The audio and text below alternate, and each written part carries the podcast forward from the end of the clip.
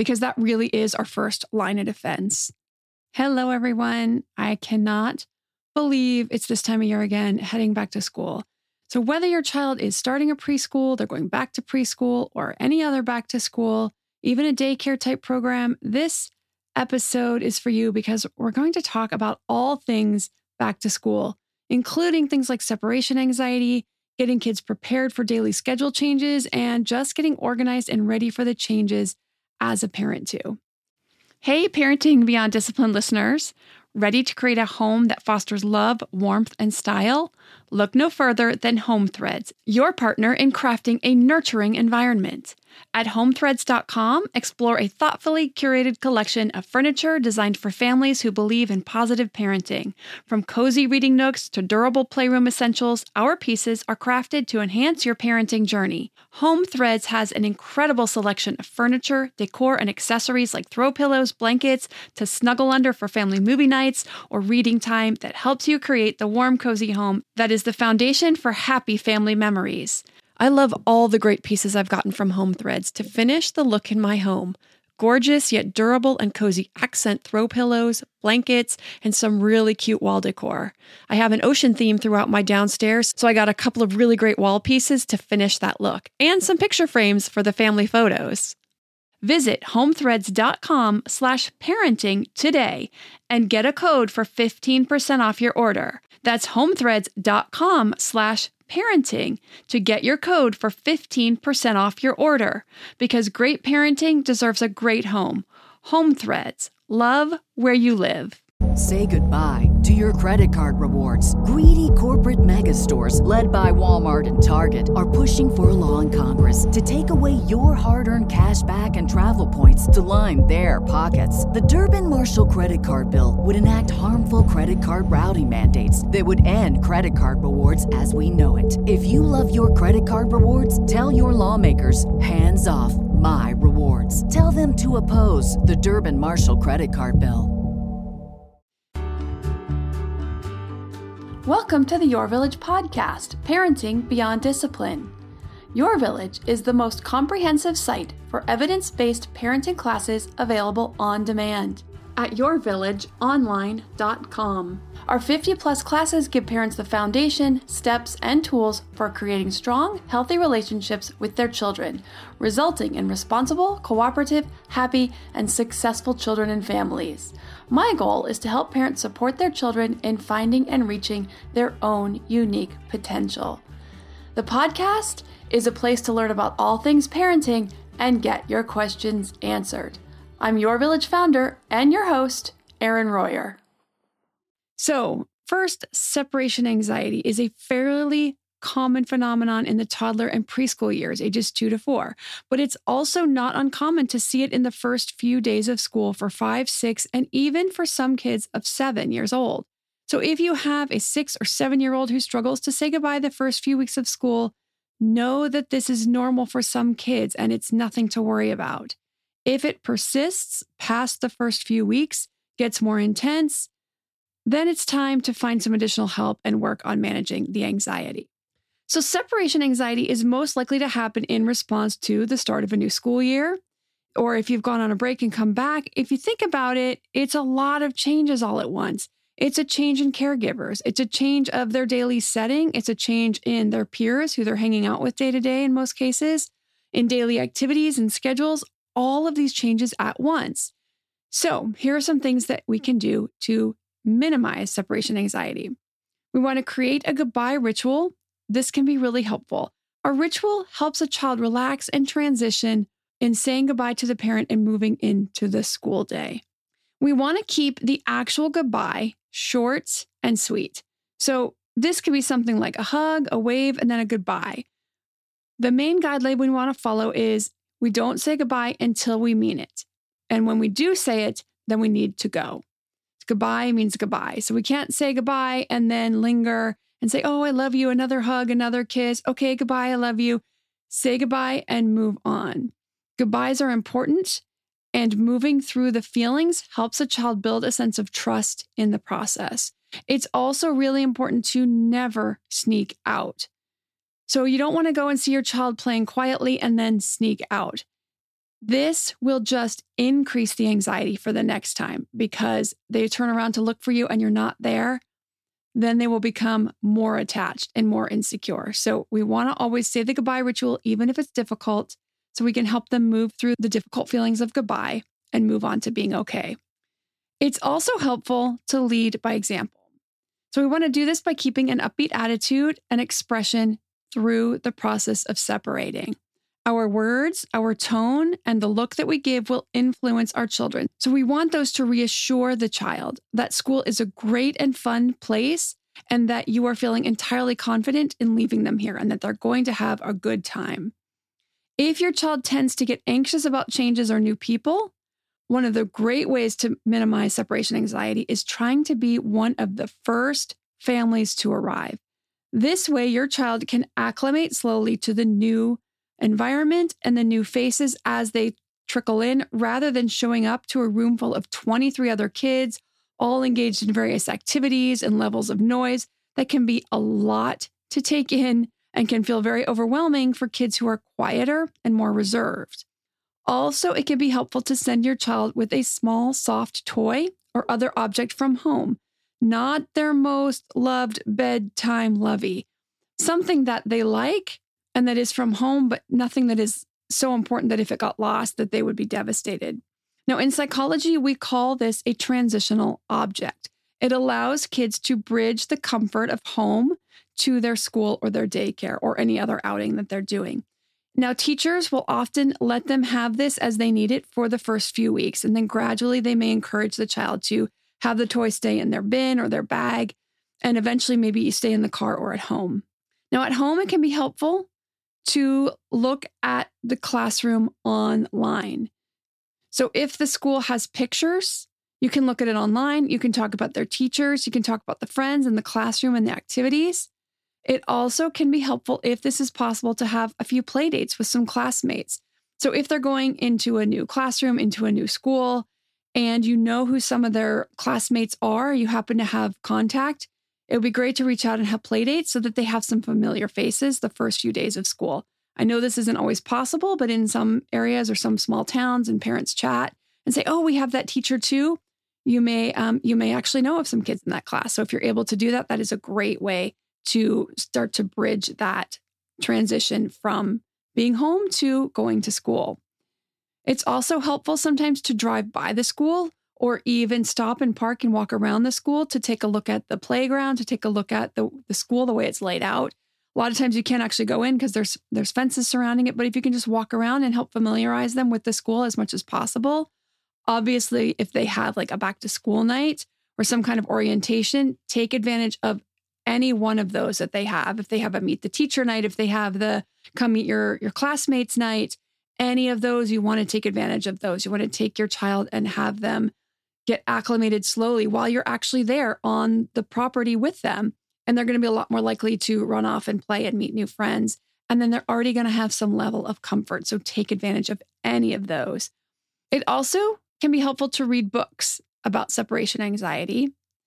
These are some really great ones. One of my favorite books is called The Kissing Hand. You, you maybe have heard of it. It is the sweetest, loveliest book, and it's such a great story. So, The Kissing Hand when I miss you, Llama Llama, Misses Mama, Will You Come Back for Me?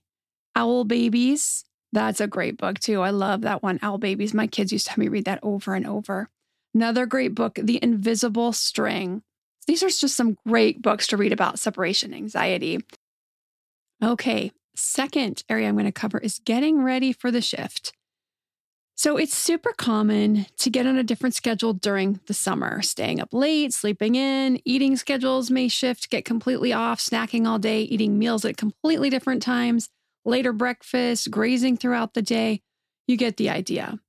If this is the case in your home, it's time to start shifting back about two weeks before school starts.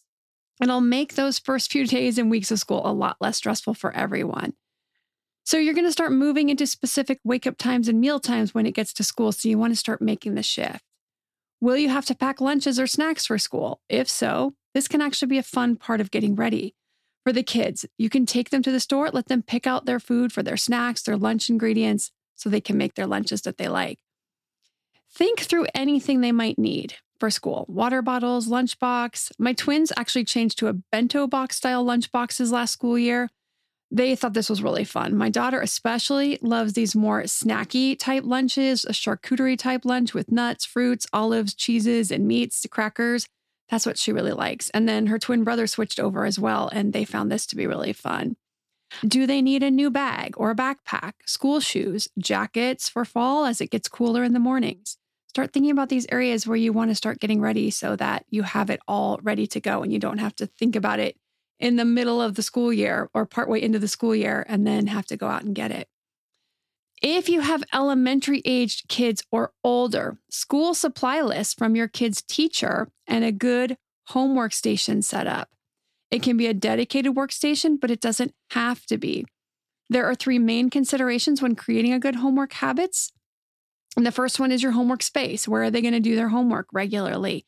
The space should be relatively quiet. So we don't want TV on in the background. We want it to be well lit.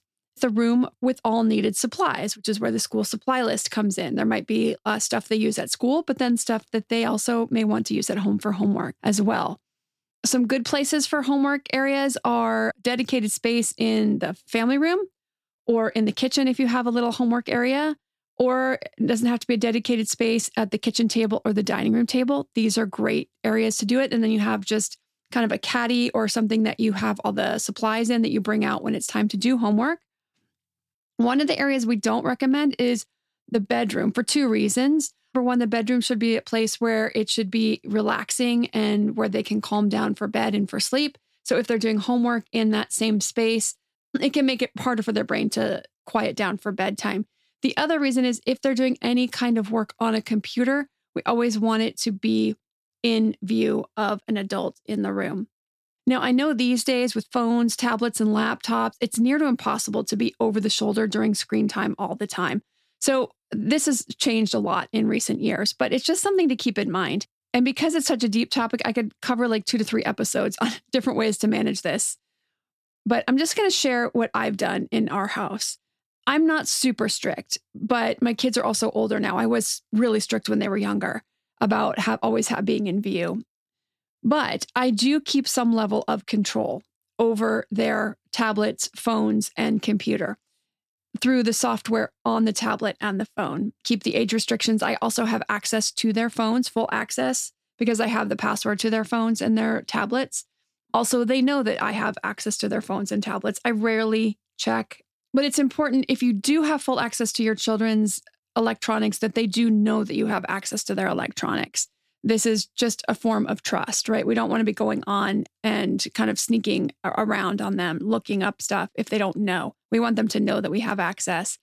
And, and then how much we use it from there is up to us. But there's also controls you can use on your router and on your software. So there's a lot of different ways to create parental controls. And kids have a way of getting around them. It's definitely something you want to check early and often and um, and to just check in on your children's electronics every so often just to make sure that they're staying safe online and looking over the shoulder of course every so often to make sure that they're staying safe online but most importantly it's building that relationship with your kids that help them to build those critical thinking skills and emotional intelligence skills so my children are extremely likely to come to me about everything and anything. They're very, very open with me about so many things. So whenever they've encountered anything uncomfortable, whether it's in person at school or online, they've always come to me. So building that relationship through the positive discipline, the gentle parenting background is really going to serve you extremely well all throughout their childhood because that really is our first line of defense. The other thing is, I didn't get my kids' phones until they were in seventh grade. I really wanted them to be at least into middle school by the time they got their own cell phones. So this was something we waited quite a bit later to do for them. Once they started like walking home or walking partway home, and I needed to know where to pick them up, or they were out with friends, this is once this is when I got them their own cell phones. And then we've also had lots and lots of talks about, you know, staying safe online, bullying online, and all the different ways that kids can get in trouble online, all the different ways that people can reach out to them and try to entice them online. And so they were very, very well educated about this. And I can ask them any question and they know exactly like how to answer and what is would be considered dangerous and not to give out their information and all of those kinds of things. Okay, so the second consideration we're talking about homework is time, not just how much time they need, but what is the best time to work on homework. So I'm going to cover this. And the third consideration for homework, as well as some information for parents of younger kids who are going into preschool or returning to preschool to make the most of those early learning experiences, right after a word from our sponsors. To me, there is nothing more important than my family's health and well being. We all know the quality of the air in our home is important. But did you know indoor air quality can be up to 100 times dirtier than outdoor air? I've got to tell you about Puro Air.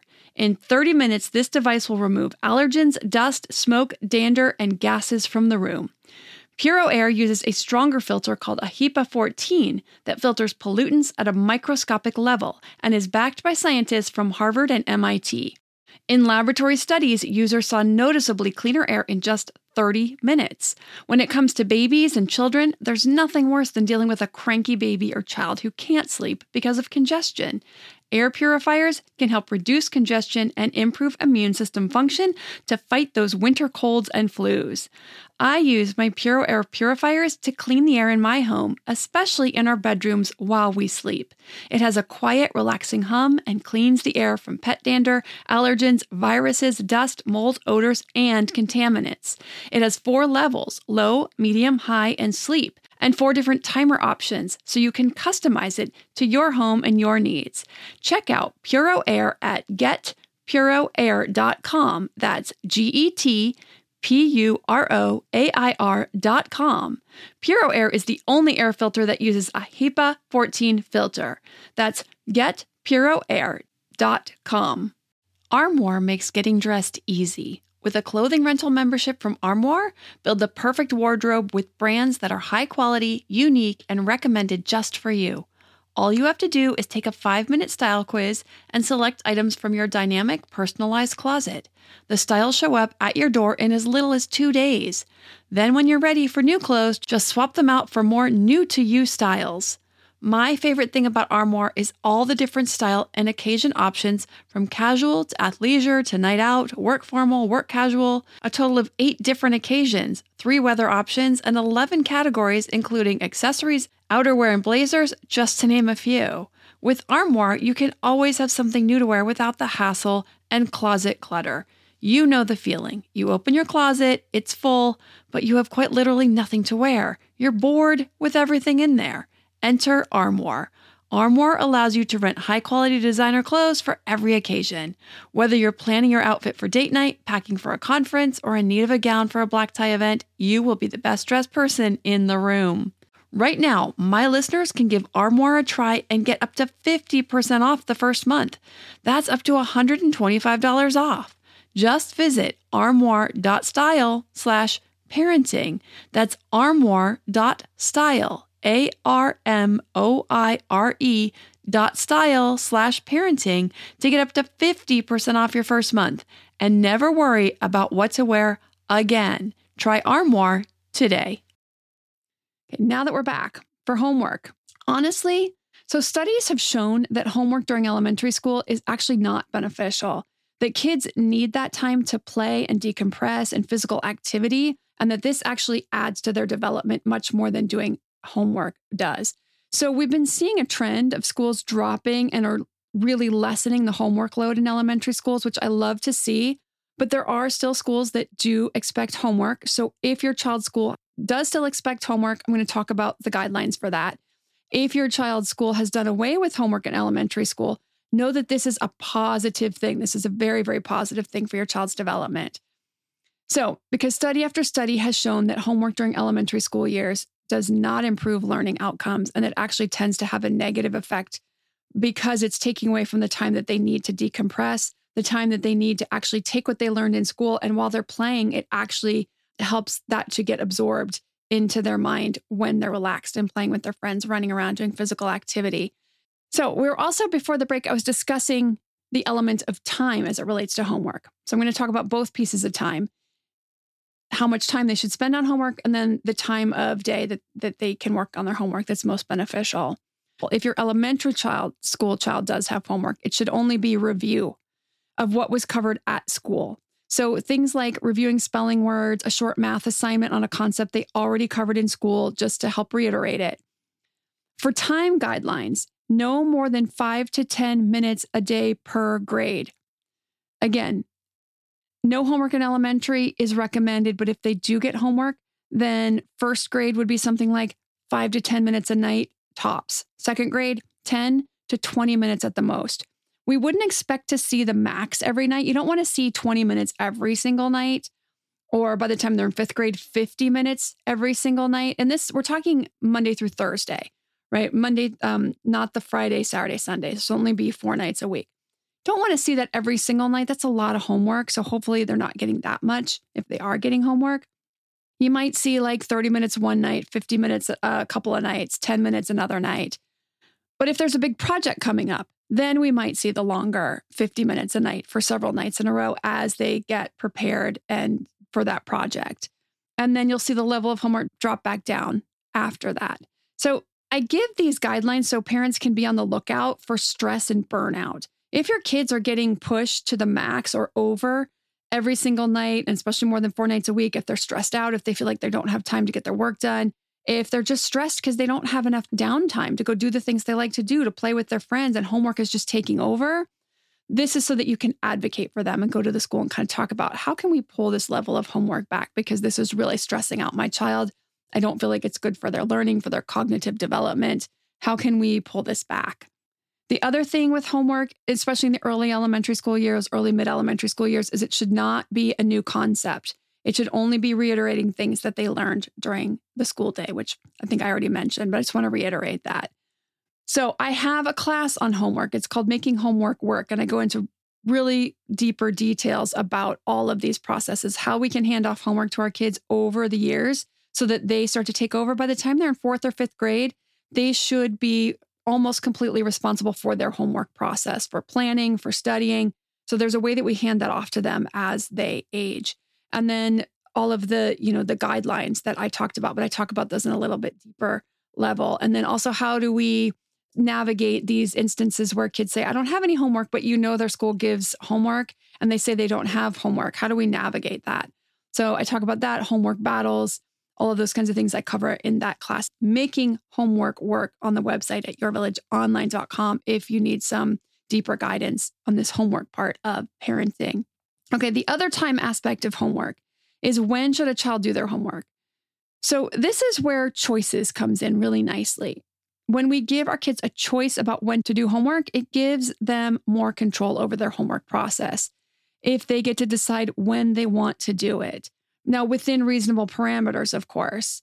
So, most kids will need a break after school. Most kids will not come home and sit down and just pound out their homework the moment they get home from school. There are some kids who will do this though. So if you do have a child who just comes home and wants to just get through it right when they get home, that's fine too. That would be my oldest. We went to mostly schools that didn't have homework, but there were times in their lives where they did have schools that had homework.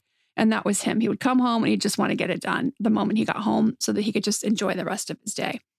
Most kids will need at least a snack, a little bit of downtime before they head into their homework. Other kids, if they really struggle with getting it done, it's really good to have natural positive consequence for getting the homework done, meaning as soon as you're done with your homework, you can go out and play with your friends. As soon as you're done with your homework, you can go out and shoot some hoops, that kind of thing, if they struggle to get it done. So you can give them that break after school, that 20 minute break with a snack, maybe a little bit of downtime. But if there's something they particularly love to do, hold that off until the homework is done. If, only if getting the homework done is a struggle or it's a battle to get them to sit down and do it. Other kids will want to wait till after dinner. Perfectly fine too. I wouldn't go any later than that. Once dinner is over, then it needs to be homework time if the homework time hasn't come up earlier in the day. If they don't want to do it right after school, if they want to go out and play with their friends and run around till dinner time, great. We have dinner time. Once dinner time is over, then it's homework time because we don't want it pushing into bedtime. Okay, the third important aspect is good organization. This means we want it to be well supplied area. So we talked about lighting, we talked about quiet, but we also want it well supplied and organized. So when we talk about well supplied, depending on the age, but these are going to be relatively common for every age. We're talking about dictionary, markers, crayons, pencils, paper, a pencil sharpener, erasers, maybe a calculator for older kids, a compass, a computer for older kids, those type of things. So all the things that they will need to get through their daily homework in this space so that it's all available and they don't have to go searching for it in the middle of looking in the middle of working on their homework. Once a week, we might want to organize and clean out the backpack. Part of this is them learning organization and their time management skills, but then we can keep things organized. Then we're looking and we're finding, like, oh, here's that assignment you forgot to turn in. So it's not too late. We want to make sure we're getting in there and cleaning it out and getting them into really good habits for staying organized in their backpack as well. Also, a homework notebook. Some schools actually require this, but a homework notebook that goes back and forth from home to school so the kids will write in what their homework is in the notebook. It comes home, the parent can look and see what the homework is, sign off on it. It goes back to school the next day, and then the child will write the next homework assignment in. Comes home, parent knows exactly what homework has been assigned in every subject. So it just goes back and forth. That is a great tool. Okay. The other thing we can help our kids with is if they have more than one subject. So let's say they have homework in two or three subjects in these earlier years, second, third grade, even into fourth grade, we can help them organize which subject were they going to start with? What are they going to finish with? Are they starting with the one that has the least amount of time, the one that's the easiest for them? Maybe they want to start with the one that's the hardest for them and get that out of the way. We're going to help them organize how they want to work their way through their homework. Okay, so now I want to talk about a few quick tips on preschool, what kids should be learning, and how to support this either through an early childhood education program or working with them at home or both. Now, my kids went to school three mornings a week the first year they were in preschool. So I did a lot of activities and I supplemented their learning at home with some of these activities I'm going to talk about in just a minute. So, in these early preschool years, toddler preschool years, what we are really, really focused on is social emotional learning. We are focused on our children learning to recognize their emotions, learning to work with their emotions, learning to share their emotions in appropriate ways, learning how to talk with their friends through negotiation, through turn taking, compromise, problem solving. These are all really, really important skills that absolutely should not be overlooked. Um, we are not focusing on academics and early childhood education. There is some academics, and it's absolutely great. It's done through play, through fun ways. But what they're really working on are these social emotional skills. And they're working on those through play because those are absolutely paramount for their success, not just in elementary school, but in life. So when you see schools doing a lot of play based learning, that is an absolute positive sign. And then they'll also do a lot of fun ways of learning these academic concepts, but not doing them in academic ways. By academic ways, we mean sitting down, memorizing, reading, writing, that type of thing, lectures. This is what we're not doing in these early years. So, what we're doing instead is we can work on these early reading and writing skills and these early math and science skills. Things like vocabulary. So, when we read books or when we talk to our kids or when we take our kids on an outing and we talk about the beach or we talk about the park or we talk about the museum, we are building a vocabulary. This is part of their early literacy skills we are working on the pre skills for them to be able to do writing. So anything that is small motor, so anything when they're building, they're playing with cars, they're building with Legos, they're drawing with crayons.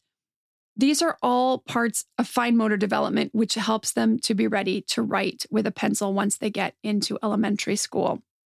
We're also working on things that this is both for writing and for math. It's one to one correspondence. So when they're just learning to count items. This is both, well, for reading and writing and for math because each letter has a sound, right? Each number represents a quantity. So they're learning one to one correspondence. So when they learn this, this is actually the foundation for all kinds of academics.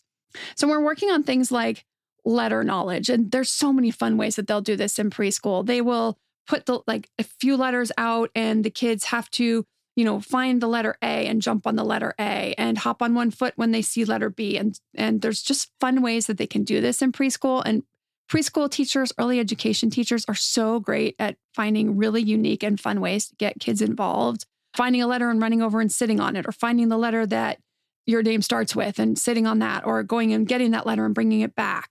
Things like this. It's playing games, but they're still learning.